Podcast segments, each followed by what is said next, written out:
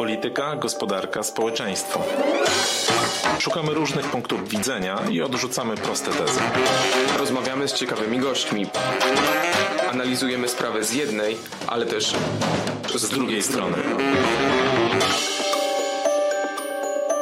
Grzegorz Osiecki Tomasz Żółciak, witamy Państwa w kolejnym odcinku podcastu z drugiej strony, a dzisiaj naszym gościem jest e, Maciej Kisilowski, profesor prawa i zarządzania publicznego w Central European University w Wiedniu, wcześniej w Budapeszcie, ale e, mm, no, sytuacja polityczna spowodowała, że trzeba te siedziby było e, zmienić, ale chyba w Wiedeń jest równie ładny co Budapeszt, a może nawet ładniejszy, więc straty nie ma. Dzień dobry panie profesorze. Dzień dobry, choć niektórzy mówią, że to jest inny krąg kulturowy, więc trzeba uważać z tym Wiedniem. Mm, a my, my nie będziemy rozmawiali ani o Wiedniu, ani o Budapeszcie, chociaż może e, zahaczymy gdzieś tam trochę. Natomiast porozmawiamy o najnowszej pozycji, która nazywa się Umówmy się na Polskę. To jest nowa książka, którą e, pan profesor, pod redakcją pana profesora i e, pani Anny Wojciuk. I chcieliśmy zapytać a propos tytułu od razu. Umówmy się na Polskę, to znaczy, kto ma się umówić i na co ma się umówić? E, musimy się umówić, e, a w naszym imieniu muszą się umówić elity polityczne na pewien zestaw zasad gry, ustrojowych zasad gry, który będzie akceptowalny przez obydwie strony tej gry, czyli mówiąc e, ogólnie dzisiejszą opozycję i dzisiejszą stronę rządzącą, ponieważ e, cechą stabilnych demokracji jest to, że zasady gry nie zmieniają się za każdym razem, jak e, zmienia się opcja polityczna u władzy. No, a niestety obecne zasady, które zostały generalnie stworzone w Konstytucji z 1997 roku, są już no nawet nie od dekady, ale w zasadzie przez większość żywota tej konstytucji kontestowane. Pierwszy raz były kontestowane w połowie lat 2000. No a teraz jest drugi etap y, głębszy tej kontestacji.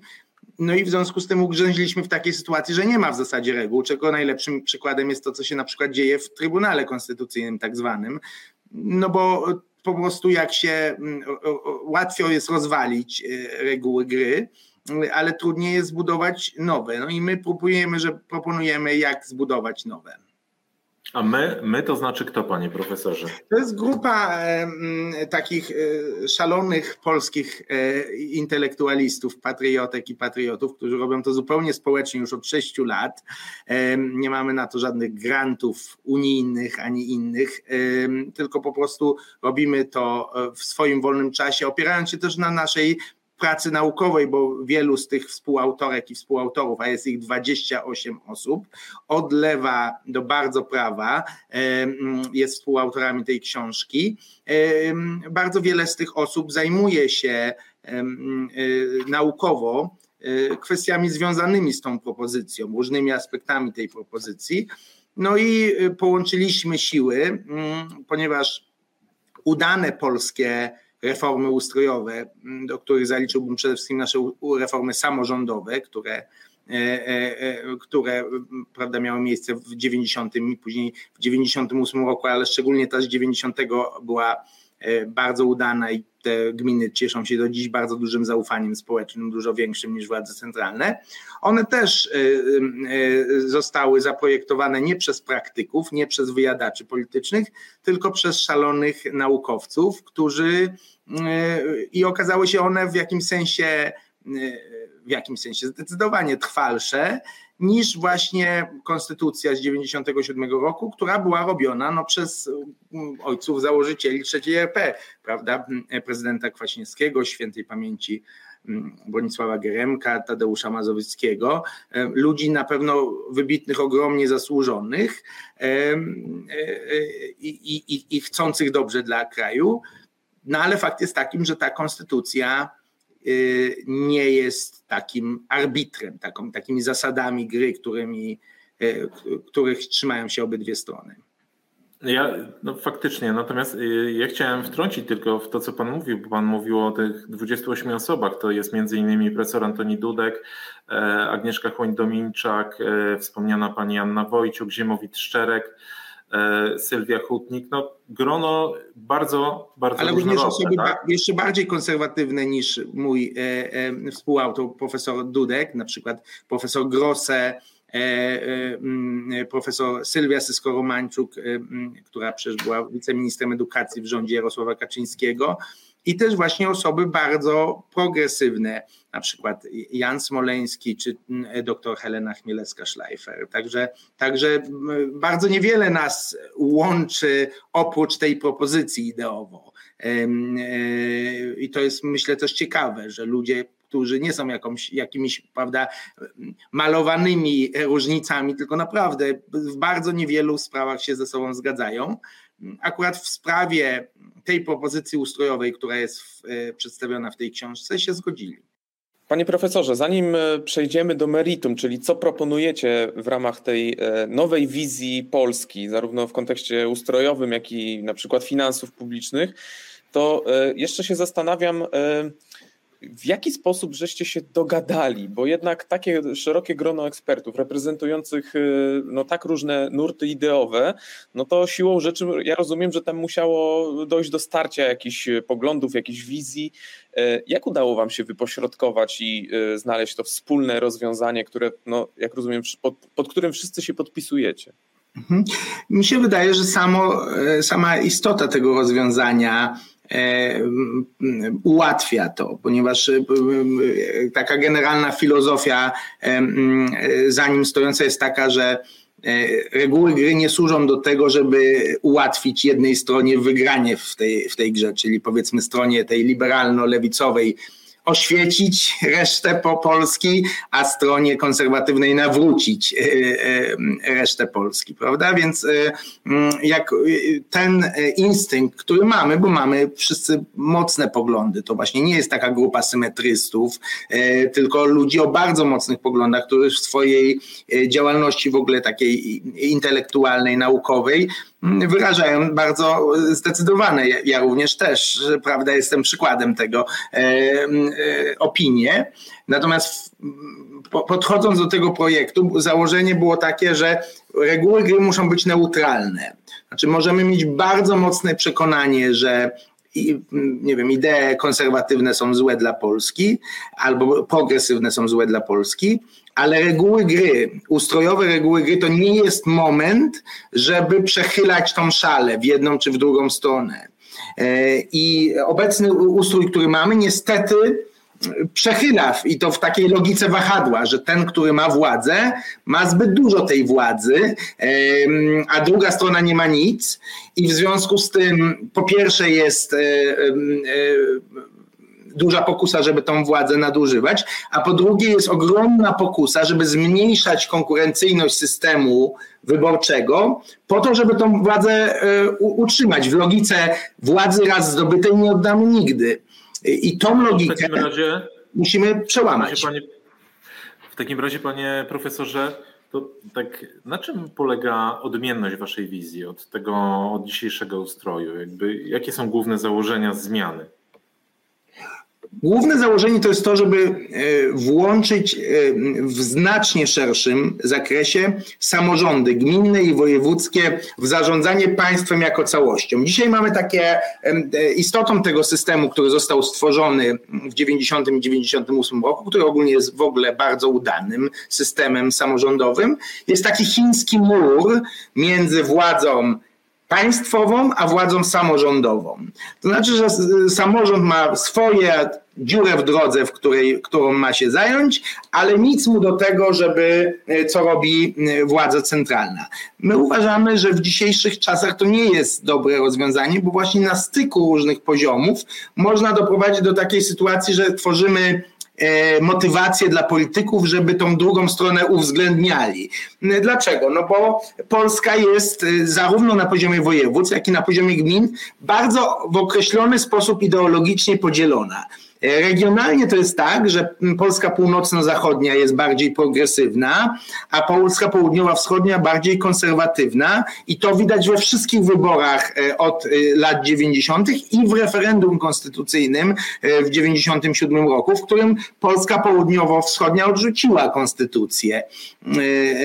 Natomiast jest to też widoczne na poziomie gmin, dlatego że mamy tak, tak też nakłada się na ten podział ogólnopolski, podział między metropoliami, które są bardzo progresywne, a resztą e, mniejszymi miastami i, i wsią, e, czyli gminami wiejskimi, mniejszymi gminami miejskimi, które są bardziej konserwatywne. E, to, ten progresywizm metropolii jest oczywiście mniejszy na wschodzie, to znaczy, nie wiem, w Białymstoku czy w Lublinie rządzi platforma, ale bardzo konserwatywna platforma w porównaniu do platformy na przykład w Poznaniu.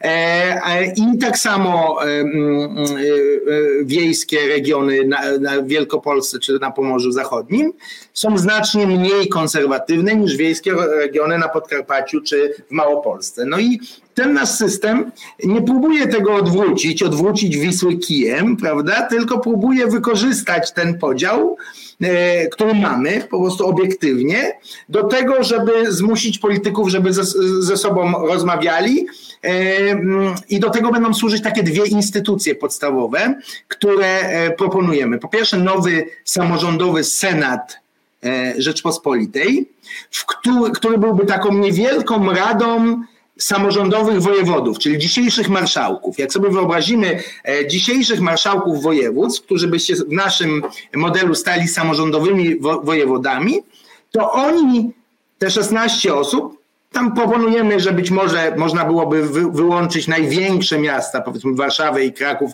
jako miasta na prawach województw, no to wtedy byłoby ich 18. Tworzyliby Senat. I w ten Senat musiałby akceptować, miałby dużo większe kompetencje niż dzisiejszy Senat i musiałby akceptować um, ustawy, które płyną z Sejmu no i ponieważ mamy tą, ten podział na Polskę bardziej konserwatywną i e, Polskę bardziej e, progresywną, liberalną, e, no to zgoda tego Senatu oznaczałaby, że dzisiejsza władza musi uwzględniać, kimkolwiek ona nie będzie, musi uwzględniać interesy opozycji, której reprezentantami byliby ci wojewodowie, jak, jak rządzi, rządzi Platforma, no to będzie musiało uwzględniać tych y, samorządowych wojewodów, dzisiejszych marszałków, którzy są konserwatywni. I odwrotnie. Więc to byłby, to byłby ten poziom y, y, centralny. Natomiast na poziomie, tak. A co z rządem w takim razie? No bo mówimy mhm. tutaj o parlamencie, a dzisiaj mamy kształt ustrojowy taki, w którym Sejm wyłania większość rządową, no i ta hmm. większość rządzi, tak, przez hmm. legislację. E, tak. I jakby się zmienił rząd? w takim razie, Rząd tak, naprawdę, rząd tak naprawdę w tym systemie będzie wzmocniony, ponieważ będzie bardzo duża motywacja do tego, poprzez ten senat samorządowy, żeby całą masę spornych zagadnień, w których nie da się dogadać na poziomie centralnym, bez takiej logiki podboju, decentralizować do województw. I to jest drugi e, pomysł, drugi filar naszej propozycji. To znaczy dzisiaj województwa nie mają żadnego związku z gminami i powiatami. To znaczy, gminy e, sobie same rządzą, powiaty sobie same rządzą, województwa sobie same rządzą. W naszym systemie proponujemy, żeby województwa stały się takim głównym samorządowym legislatorem dla wszystkich jednostek samorządu terytorialnego w swoim regionie. E, I po to, żeby ten legislator nie zastąpił centralizmu warszawskiego centralizmem poznańskim, czy szczecińskim, czy e, rzeszowskim, to proponujemy drugą instytucję, też Senat, tylko Senat wojewódzki, w skład którego wchodziłby, wchodziliby wszyscy wójtowie, burmistrzowie i prezydenci miast z danego województwa, z danego regionu.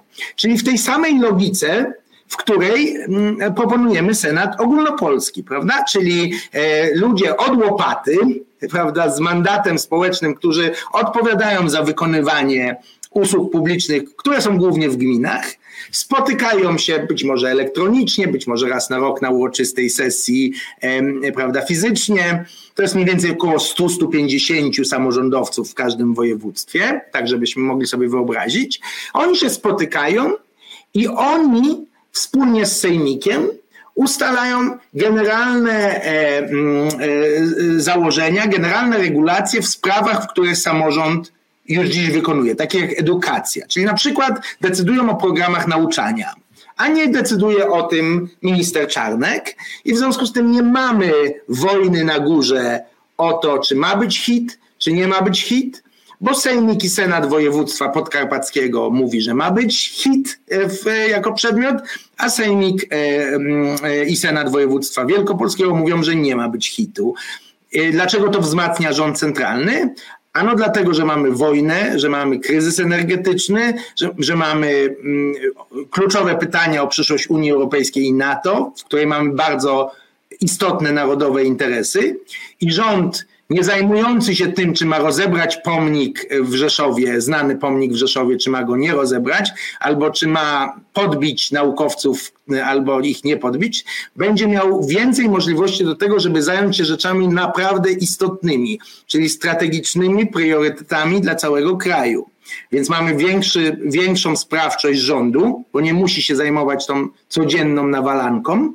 Mamy większą sprawczość samorządów, dlatego że to, co oni już robią, jak ten prawda, robotnik, który kopie ten dół, nie musi mieć nadzorcy z Warszawy, który mu mówi, masz kopać ten dół tak, jak ja ci każę, tylko uczmy się od siebie, bo może się okazać, że jak hit wprowadzi mm, e, e, Podkarpacie, to ten hit będzie hitem i e, Wielkopolska stwierdzi, że jednak ten hit nie jest taki zły.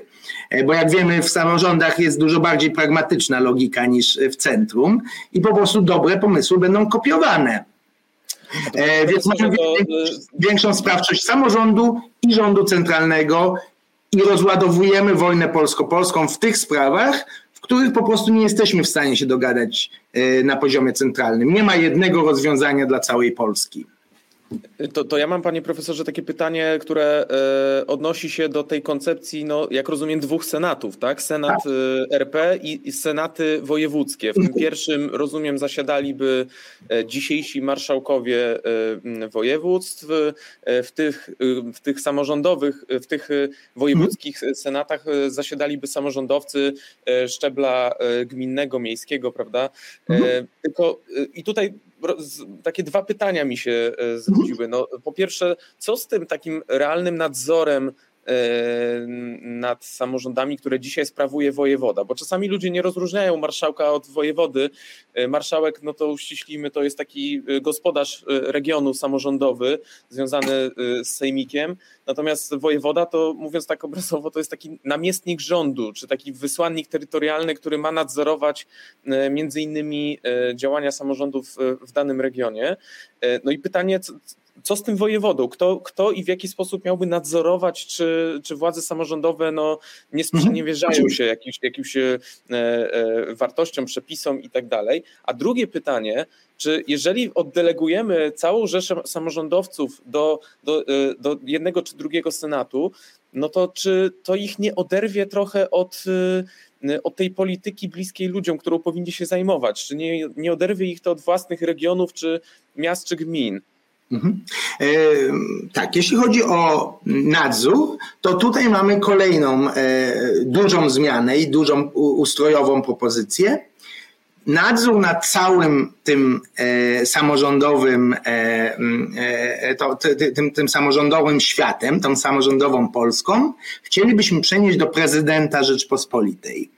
Dlatego, że prezydent ma bardzo mocny mandat, ale do końca nie jest ten mandat wykorzystany. Konkuruje jakoś dziwacznie w sprawach polityki zagranicznej, to nie wzmacnia Polski, e, e, szczególnie jak jest kohabitacja. Pamiętamy wojnę o krzesło. Niektórzy z nas jeszcze pamiętają wojnę o krzesło w Brukseli. E, no a to byłoby idealne. Mamy państwo unitarne, nie chcemy, prawda, suwerennych czy autonomicznych województw, tylko chcemy mieć państwo unitarne, ale z dobrze podzieloną władzą w duchu poprzednich reform samorządowych. No i prezydent byłby takim spójnikiem tej unitarności. To jest jego rola konstytucyjna, bronić konstytucji. Więc on ma duży aparat, który mógłby się wreszcie czymś zająć, prawda, nie tylko konkurowaniem z rządem e, w tych samych kwestiach. E, I on by mm, um, przejął te kompetencje wojewodów e, do uchylania aktów sprzecznych z prawem. No i też chcielibyśmy, uspokajając tutaj mm, bardziej być może konserwatywną, konserwatywnych słuchaczy, chcielibyśmy też dać mu takie atomowe kompetencje, które naszym zdaniem nie będą specjalnie potrzebne, bo w Polsce nie ma jakichś takich specjalnych zagrożeń, separatyzmów, ale nigdy nic nie wiadomo. W związku z tym, yy, prawda, strzeżonego Pan Bóg strzeże i w związku z tym dobrze byłoby, żeby prezydent mógł zdjąć z urzędu y, wojewody samorządowego, któremu by coś strzeliło do głowy, albo rozwiązać sejmik, któremu by coś strzeliło do głowy. Y, I żeby mógł to zrobić ze skutkiem natychmiastowym w sytuacji, jeśli taka potrzeba by zaistniała, tak jak mówię, osobiście nie widzę takiej, e, e, takiego ryzyka, ale w związku z tym nie jest to duży problem, żeby coś takiego było. To jest zresztą też przykład tego myślenia. E, pan pytał, jak myśmy się dogadali. No właśnie przez to, to jest dobry przykład. Ja osobiście nie uważam, że to jest potrzebne, natomiast moi konserwatywni współautorzy, dla nich jest to bardzo ważne, żeby potencjalnie, gdyby wypłynęły jakieś separatyzmy, to żeby móc to ukrócić w zarodku. I, I, dlaczego tego nie zrobić, prawda? Niech ma ten prezydent y, takie atomowe kompetencje i miejmy nadzieję, że nigdy nie będzie musiał ich użyć. To ja jeszcze chciałem zapytać mm, o kwestię rządu, bo zauważyłem, że ta książka proponuje dosyć okrojoną Radę Ministrów. Dzisiaj mamy 27 członków rządu, łącznie z premierem. Ministrów jest około 20 chyba. Natomiast wy proponujecie, żeby rząd składał się z ministra spraw zagranicznych, ministra bezpieczeństwa krajowego, ministra obrony narodowej, ministra zabezpieczenia społecznego, ministra sprawiedliwości, finansów i ministra zrównoważonego rozwoju, czyli de facto z premierem łącznie byłoby, poza premierem byłoby jeszcze siedmiu ministrów. E, dlaczego tak okrojony rząd? E, I jak miałby działać skuteczniej? Mhm. I czy by działał w takiej strukturze, jak działa dziś, czy właśnie chcecie też zmienić strukturę resortów? Mhm. Nie, nie, nie, więc liczba ministrów byłaby podobna do tej, która jest dzisiaj, natomiast chcielibyśmy y, zmniejszyć liczbę ministerstw, bo jak zobaczymy na obecną konstytucję, nawet nie trzeba byłoby jej do tego zmieniać, to nigdzie nie jest w niej napisane, że każdy minister musi mieć swoje ministerstwo. Natomiast dzisiaj jest tak, że ta reforma jeszcze przez SLD w połowie lat 90., tak zwana działowa, o działach administracji rządowej, wprowadziła taki, moim zdaniem, absurdalny system, w której przychodzi nowy minister i dla, i dla, dla niego lub dla niej się zmienia w ogóle strukturę rządu, prawda? Wymienia się, zrobi się Ministerstwo Gospodarki, to już nie wiem, ile razy było zmieniane, czy tam... No ostatnio mieliśmy, panie profesorze, Ministerstwo Cyfryzacji, e, e, Redivivus. No tak, no i teraz y, ja akurat, y, y, jak pan redaktor wspomniał, zajmuję się też zarządzaniem publicznym, uczę menadżerów i idea taka, że przeorganizowujemy strukturę, bo jest nowy prezes, e, prawda, zmieniamy, dzielimy firmę na pół, bo jest nowy prezes, jest dla ludzi, którzy się zajmują zarządzaniem, kompletnym absurdem, bo przecież e, e, stabilna struktura, jeśli chcemy silnego państwa, no to stabilna struktura, pewna kultura organizacji, zasoby wiedzy, marka tego, żeby przyciągać też dobrych e, kandydatów do pracy, jest bardzo istotna. I te e, urzędy publiczne, które mają taką, e, taką tradycję, na przykład Narodowy Bank Polski czy Ministerstwo Finansów, są uważane za jedne z najbardziej na poziomie urzędniczym, możemy się spierać o, prawda, o politycznych nominatów, ale na poziomie urzędniczym są uważane za jedne z najsilniejszych y, instytucji publicznych.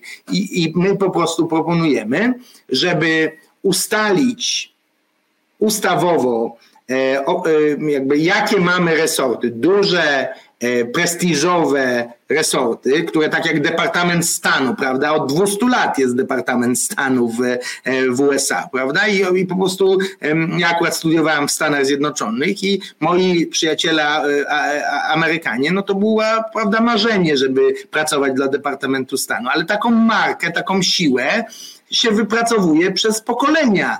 Nie może, nie będzie to prestiżowe, jeśli chcemy właśnie silnego państwa, prestiżowe miejsce dla najzdolniejszych, jeśli się będzie zmieniać co, co dwa lata, prawda, nazwa, struktura e, i, i, i, i w ogóle wszystko, prawda? Więc my mówimy, stwórzmy duże, prestiżowe, stabilne ministerstwa, a niech w tych ministerstwach będzie więcej niż jeden minister. Niech będzie powiedzmy wicepremier, który zawsze jest szefem tego ministerstwa i od kilku priorytetowych spraw, dwóch, trzech ministrów, którzy mm, pomagają temu wicepremierowi, ale też są częścią Rady Ministrów, prawda? I wtedy ta Rada Ministrów reprezentuje priorytety rządu, prawda? Czyli powiedzmy sprawy mniej ważne zostawiamy sekretarzom czy podsekretarzom stanu, takie bardziej do administrowania, a nie rządzenia, a priorytety w tych naszych zaproponowaliśmy osiem, ale może być więcej tych resortów. Chodzi o filozofię, prawda, żeby one były stabilne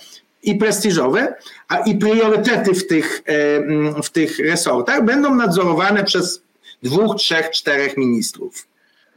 Panie profesorze, poza takimi propozycjami, nazwijmy to ustrojowymi, yy, proponujecie jeszcze coś, co, no nie zawaham się użyć tego słowa, yy, zakrawało rewolucję finansową w finansach publicznych, yy, bo konkretnie proponujecie przekształcenie podatków PIT i CIT w podatki regionalne e, i przekazanie e, samorządom województw znacznej części spółek Skarbu Państwa oraz gruntów, mieszkań, lasów, szkół wyższych, instytucji kultury znajdujących się w tej chwili w dyspozycji i zarządzie centrum. No, y, może nawet nie oceniając zasadności tych zmian, no to pytanie, co na to ten czy właściwie każdy rząd, no bo to są rzeczy, na które rząd niekoniecznie musi chcieć się zgodzić, bo to jest jednak pozbawianie go e, pewnych e, kompetencji, pewnych e, instytucji wynikających z tego apanarzy i tak dalej. Tak Właśnie chciał chyba pan redaktor powiedzieć konfitur, ale jeśli uznamy, że, że jest podział, stabilny podział na właśnie tą Polskę bardziej progresywną i bardziej konserwatywną, to ten nasz pomysł to jest takie do bólu realpolitik, prawda? Bo idea jest taka, że jeżeli przekażemy te konfitury województwom, no to i jedna i druga strona będzie miała ich część, niezależnie od wyniku wyborów w centrum. I w związku z tym mniej to, to chodzi o to, żeby obniżać prawda? Bo to jest cała idea tego mm, pomysłu. To znaczy nie, nie zakładamy, że politycy są aniołami, ba, nie zakładamy, że my jesteśmy aniołami, e, prawda, obywatelki i obywatele. Chcemy dać racjonalne motywacje do tego, żeby system był stabilny. To jest bardzo dobry przykład. Jeżeli to wszystko zależy od jednych wyborów, to robimy potężną motywację, żeby wokół tych wyborów działy się cuda. Na przykład, żeby prawda, y, spółka Skarbu Państwa wykupywała media lokalne i była tubą propagandową, żeby te wybory wygrać. Bo po prostu tak strasznie dużo od nich zależy. Jeżeli przekażemy na przykład część tych konfitur, nie mówimy o spółkach energetycznych czy wojskowych, te oczywiście muszą zostać w centrum, natomiast spółki, nie wiem, fabryka Y, butów, fabryka cukierków, y, które są państwowe, jak najbardziej mogłyby być przekazane województwom. Pamiętajmy, że samorządom przekazano ponad 40 tysięcy za rządu Tadeusza Mazowieckiego, ponad 40 tysięcy składników majątku, głównie szkół. I samorządy bardzo dobrze o ten majątek dbają. Nie jest to idealne, nic nie jest idealne w rzeczywistym świecie politycznym, ale y, nie ma takich y, mm, przegięć, jakie są w przypadku y, spółek Skarbu Państwa, lasów państwowych. W związku z tym to, to przeniesienie tych konfitur poprawiłoby zarządzanie nimi, ale równocześnie sprawiłoby, że ten system byłby stabilniejszy właśnie z takiej perspektywy realistycznej, że nie, nie wszystko tracimy, jak przegramy te parę głosów na ulicy Wiejskiej w Warszawie. Ta wizja, o której pan profesor mówi, wygląda bardzo ciekawie, no ale nawet to ostatnie pytanie i odpowiedź na nie pokazuje, że no ona się wiąże z tym, żeby obecnym politykom, którzy biją się o rządzenie całym krajem, zabrać ich instrumenty. I jakby na ile Pana zdaniem wprowadzenie Waszej wizji w życie jest realne i jakby to można było zrobić? Znaczy, kto będzie Waszym stronnikiem potencjalnym? Mhm. Obydwie poprzednie reformy samorządowe, e, wymyślone przez, jak wspomniałem, szalonych profesorów świętej pamięci, profesorów Regulskiego i Kulesze, odbierały mnóstwo władzy i obydwie, e, jak się spojrzy, mój, nasz współautor Antoni Dudek pisze z nami w rozdziale 13 taki rys historyczny tych reform, to wtedy też mówiono, że to jest niemożliwe, bo przecież nikt nie odda władzy, prawda? No i okazało się możliwe. Jak się okazało możliwe? No okazało się możliwe dlatego, że politycy czasami bardzo rzadko, ale czasami myślą nie tylko o następnych wyborach, i, ale o następnym pokoleniu, a mówiąc znowu bardziej racjonalnie o swojej jakiejś e, miejscu w historii. E, I być może dzisiaj e, będziemy w stanie znaleźć polityków, którzy widzą, że ugrzęźliśmy w tej wojnie, po prostu tego się nie da nawet słuchać. Jak przyjechałem do Warszawy wczoraj i usłyszałem e, e, u moich rodziców włączony telewizor, to po prostu się nie da tego słuchać. E, I, myślę, że Polacy to czują i też politycy to czują. I, i w jakimś sensie może być taki moment, tak zwany moment konstytucyjny, w którym ci politycy powiedzą, rzeczywiście, może lepiej się tą władzą podzielić, ale to, co, co, co, co zostanie u nas, rzeczywiście mieć, jakby mieć w tym sprawczość. Bo dzisiaj jest też tak, że posłowie na, na, w tej polaryzacji na, w Sejmie są jak maszynki do głosowania, nie mają żadnej sprawczości, prawda? A w tych obszarach, jeżeli zostawilibyśmy w centrum te obszary, w których generalnie się zgadzamy, tak jak na przykład w kwestii roli Polski w pomocy Ukrainie i w odbudowie przyszłej Ukrainie, e, no to jest szansa, że wtedy będzie to większa sprawczość, dlatego że nie będzie trzeba trzymać tego bloku, tych dwóch bloków e, do tego stopnia. Można będzie e, przyjąć jakąś propozycję drugiej strony, opozycji, jako rozsądną i, i o niej dyskutować. Więc, więc paradoksalnie może to być e, jakby mniejsze ciastko, ale rzeczywiście mamy to ciastko. No a część tego ciastka przechodzi do województw, w których, i to też moi współautorzy w drugiej części tej książki, która ma taką ciekawą, fabularyzowaną formę, pokazuje, jak te województwa mogłyby funkcjonować, zresztą z, ze wsparciem wybitnych polskich pisarzy, Ziemowicz, Szereg, Sylwia Hutnik, e, wsparli to pisząc taką fabułę na podstawie naszych, naszych wizji tutaj akademickich e, i jest to moim zdaniem bardziej poczytne. E, no i tam pokazujemy, że wielu z tych polityków w dzisiejszym centrum, jak się dobrze ktoś doczyta, to, to zobaczy, że są pewne jakby subtelne nawiązania do rzeczywistych polityków, którzy dzisiaj funkcjonują w centrum. Liczymy, że wielu z tych polityków by przeszło do tych silniejszych województw. Chciałoby zostać tym wojewodą albo wojewodziną samorządową, albo właśnie członkiem lub członkinią zarządu, odpowiedzialnym, takim, e, takim ministrem w zasadzie regionalnym, nie wiem, odpowiedzialnym za edukację czy rozwój mm, gospodarczy, że to byłoby atrakcyjne, no i w jakiś sensie byłoby większa ta sprawczość, no bo tych, e, prawda, możliwości działania, albo mówiąc brutalnie, stanowisk, byłoby nie 20, mm, tylko 16 razy 20. Tylko, tylko ja w takim razie jeszcze pozwolę sobie, y, zmierzając pomału do końca naszej y, dyskusji, pozwolę sobie jeszcze e, dopytać o wątek, o który pytał pana przed chwilą Grzegorz. No bo y, Pytanie, na ile to jest e, potencjał na taką realną zmianę, a na ile to są bardzo dobre pomysły, ale jednak z kategorii takiego myślenia życzeniowego, bo to będzie w polskich warunkach, e, e, przy tej skrajnej polaryzacji polityki i opinii publicznej, no, niewdrażalne. Zresztą w książce sami piszecie, że problemem dzisiaj jest egocentryzm liderów politycznych. To mhm. przekonanie, że podstawowym problemem trapiącym Rzeczpospolitą jest fakt, że jej premierem czy prezydentem nie jest no, dany polityk. No, jak, to, jak, jak to przełamać? No bo tutaj trochę dotykamy takich cech na wskroś ludzkich, y, które no, bardzo ciężko jest przełamać, nawet może ciężej niż, niż jakieś ramy prawne. Mhm. No tak, ale egocentryzm też można wykorzystać właśnie w tym, w ten sposób, żeby apelować i dawać pomysł na to, jak przejść do historii. E, I niewątpliwie, jak sobie pomyślimy o tym, jaka jest na przykład e, spuścizna Rząd, rząd Mazowieckiego akurat miał mnóstwo, prawda, plan Balcerowicza, zmiana e, ustroju, więc oczywiście był w takim momencie, że trudno go kiedykolwiek wymagać z historii, ale nawet tych, przy tych zmianach reforma samorządowa jest jedną z dwóch czy trzech rzeczy, które byśmy wymienili w tych dokonaniach. Natomiast na przykład w przypadku Jerzego Buzka, no to wszystkie inne reformy już ich nie ma, prawda? Emerytalna, służby zdrowia i ta jedna się ostała. Więc, więc, jeśli, więc ja mam nadzieję, że politycy są mądrze egocentryczni, bo my dajemy im tutaj szansę przejścia do historii.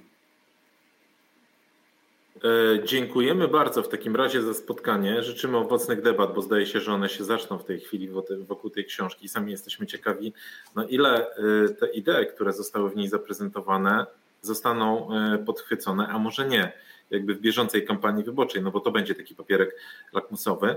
Naszym gościem był pan profesor Maciej Kisilowski, profesor prawa i zarządzania publicznego Central European University w Wiedniu. Dziękuję bardzo. Bardzo dziękuję.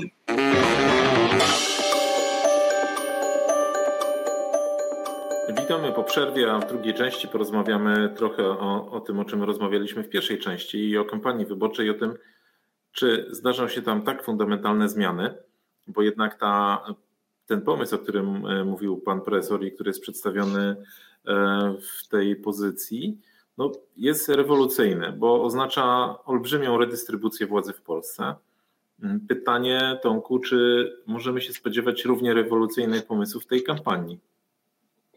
To znaczy, zacznijmy od tego, że e, przy władzy jakiejkolwiek, a zwłaszcza przy władzy PiSu w kontekście tego, że ta, ta redystrybucja władzy miałaby w dużej mierze e, powiększyć kompetencje samorządów, no to mam tutaj pewne wątpliwości co do mm, możliwości wdrożenia no, fundamentalnych pomysłów z tej wizji. E, no bo e, wszyscy, e, którzy obserwują trochę politykę także pod tym kątem ustrojowym, widzą, że PiS ma zupełnie inny pomysł na funkcjonowanie takie ustrojowe samorządów niż miała to chociażby Platforma Obywatelska. No tutaj dotykamy trochę tej dyskusji, że Platforma Obywatelska miała ten swój model polaryzacyjno-dyfuzyjny, czyli te, te środki na rozwój miały iść przede wszystkim do dużych miast i one miały E, być takim motorem napędowym dla całych regionów, czyli te, e, to by trochę rezonowało po prostu na mniejsze, e, mniejsze miasta, miejscowości, gminy. Natomiast PiS preferuje coś, co nazywa modelem zrównoważonego rozwoju, ale wiemy, że ten zrównoważony rozwój on jest taki zrównoważony na modłę obecnej władzy, bo przecież były takie ekspertyzy, które pokazywały, że te, te pieniądze są dystrybuowane często w sposób taki no, nie do końca transparentny czy, czy klarowny. No bo tak? No bo wydaje mi się, że jednak podstawowa różnica to polega na tym, że PiS generalnie po prostu postawił na wzmocnienie bardzo silne centrum państwa y, kosztem władzy peryferiów czy samorządów, tak? No i widzimy, w którą stronę to idzie.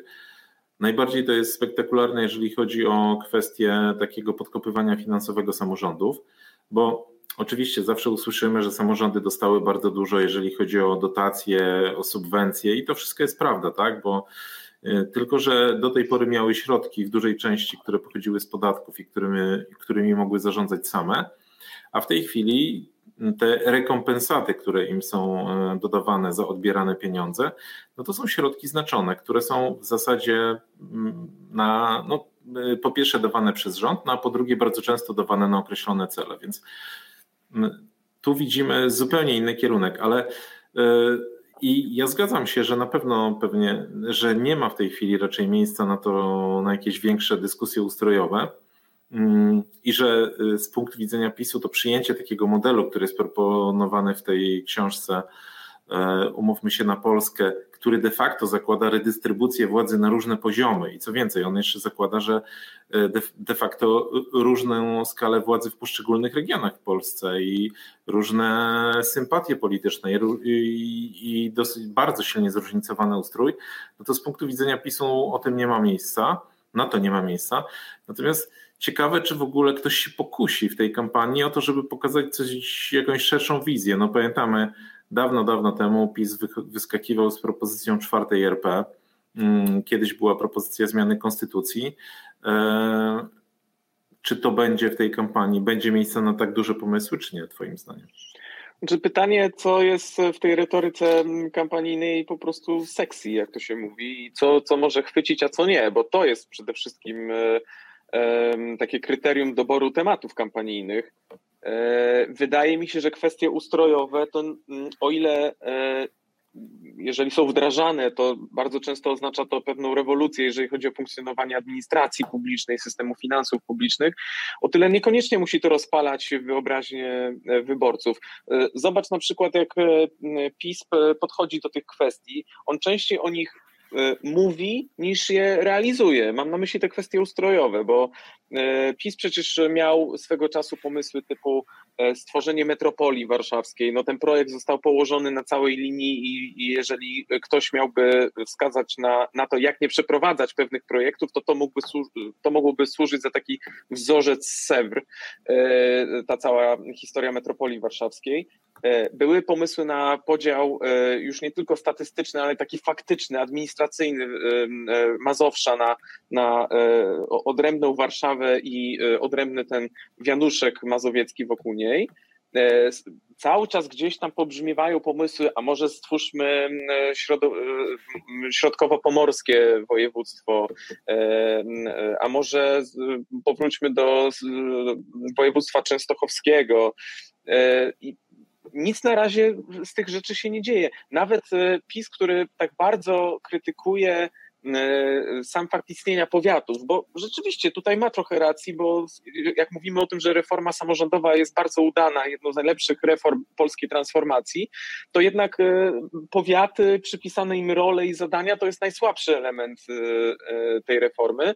A mimo to PiS y, nie podejmuje się próby likwidowania powiatów. Tak samo Platforma, y, nie wiem, czy byłaby taka chętna, bo to się po prostu wiąże z tym, że likwidując te struktury, no właśnie likwidujemy struktury partyjne i to się może spotkać po prostu z oporem, e, z oporem ludzi czy, czy działaczy w terenie i już to jest taki powód, który bardzo mocno sprowadza ten temat do takiego ustrojowego tematu tabu. No, samorządy to jedno, zresztą PiS jakby mm, e, PiS z jednej strony może ma tych wiele projektów, których nie przeprowadził, ale jakby się obejrzało te zmiany, które są w ciągu 8 lat, jeżeli chodzi o pozycję samorządów, to one są dosyć istotne. Znaczy, no, ta władza centrum bardzo się wzmocniła w tym czasie. Natomiast e, ja się zastanawiam nie tylko nad, e, nad kwestiami samorządowymi, ale generalnie, czy czy ktoś w tej kampanii wyskoczy na przykład z projektem e, konstytucji, z projektem zmian konstytucji? Ja wiem, że pewnie partie boją się czegoś takiego, e, bo kiedyś, e, bo się można na tym sparzyć, tak? No bo jeżeli wychodzi ugrupowanie, które no, Platforma ma dzisiaj 20 parę po 30 punktów procentowych. Mm, nie ma żadna ze stron politycznego sporu, nie ma większości konstytucyjnej, więc rozumiem, że tu może być takie założenie, że po co wychodzić z czymś, czego nie będziemy mieli e, szansy przeforsować. Ale z drugiej, z drugiej strony, jakby często kampania to jest czas, kiedy się jakby pojedynkują wizje państwa, tak? takie być może ustrojowe. Może powinno być na to miejsce, a może faktycznie e, w tej chwili te wszystkie ugrupowania są przygniecione tym, że no, z obecnych sondaży wynika, że nie ma miejsca y, raczej na jakieś takie rozstrzygające zwycięstwo. Rozstrzygające to mówię o zwycięstwie, które y, rządowi po wyborach dawałoby szansę na przykład na to, żeby ignorować prezydenckie weta. Już nie mówiąc o większości konstytucyjnej. A skoro nikt nie ma na tyle silnej pozycji, no to może nie ma miejsca na tego typu idee. Wszystko na to wskazuje, że tego miejsca albo nie ma, albo y, jest jego bardzo mało. E, bo jednak e, jesteśmy teraz na etapie e, licytacji, kto więcej komu obieca, bo przecież, przecież mamy różne propozycje PiSu, do, na przykład dotyczące polityki mieszkaniowej, jest to słynne babciowe Donalda Tuska, jest pomysł renty wdowiej lewicy, więc no, no tutaj no, ja nie widzę tutaj takiej przestrzeni do tego, żeby, żeby wychodzić z takimi pomysłami, nazwijmy to konstytucyjnymi czy ustrojowymi. I tak jak wspomniałeś, no, to, to są takie rzeczy, na których bardzo łatwo się sparzyć, bo to podważa wtedy sprawczość tego czy innego ugrupowania, czy danego polityka. Pamiętamy, jak Andrzej Duda sparzył się na tak zwanym referendum konsultacyjnym e, i tutaj został właściwie storpedowany przez własne środowisko polityczne, e, a PiS no, w ostatnim czasie na kanwie ty, ty, tych czasów kryzysowych, w których żyjemy i zwalczania wpływów rosyjskich też próbował korygować konstytucję, e, no ale e, opozycja przyjęła po prostu taką doktrynę, że z pisem, który konstytucji obchodzi, tej konstytucji zmieniać nie będziemy, więc ja myślę, że ten, że to nastawienie polaryzacyjne i ten egocentryzm liderów, o którym piszą autorzy książki Umówmy się na Polskę, no jest czymś, co powoduje, że E, może się pojawi jakaś, jakaś wizja, jakieś pomysły, ale czy to będzie wdrożone, szczerze wątpię. Dziękujemy bardzo. Zapraszamy do podcastu za tydzień. Grzegorz Osiecki i Tomasz Żółciak. Do usłyszenia. Polityka, gospodarka, społeczeństwo. Szukamy różnych punktów widzenia i odrzucamy proste tezy. Rozmawiamy z ciekawymi gośćmi. Analizujemy sprawę z jednej, ale też z drugiej strony.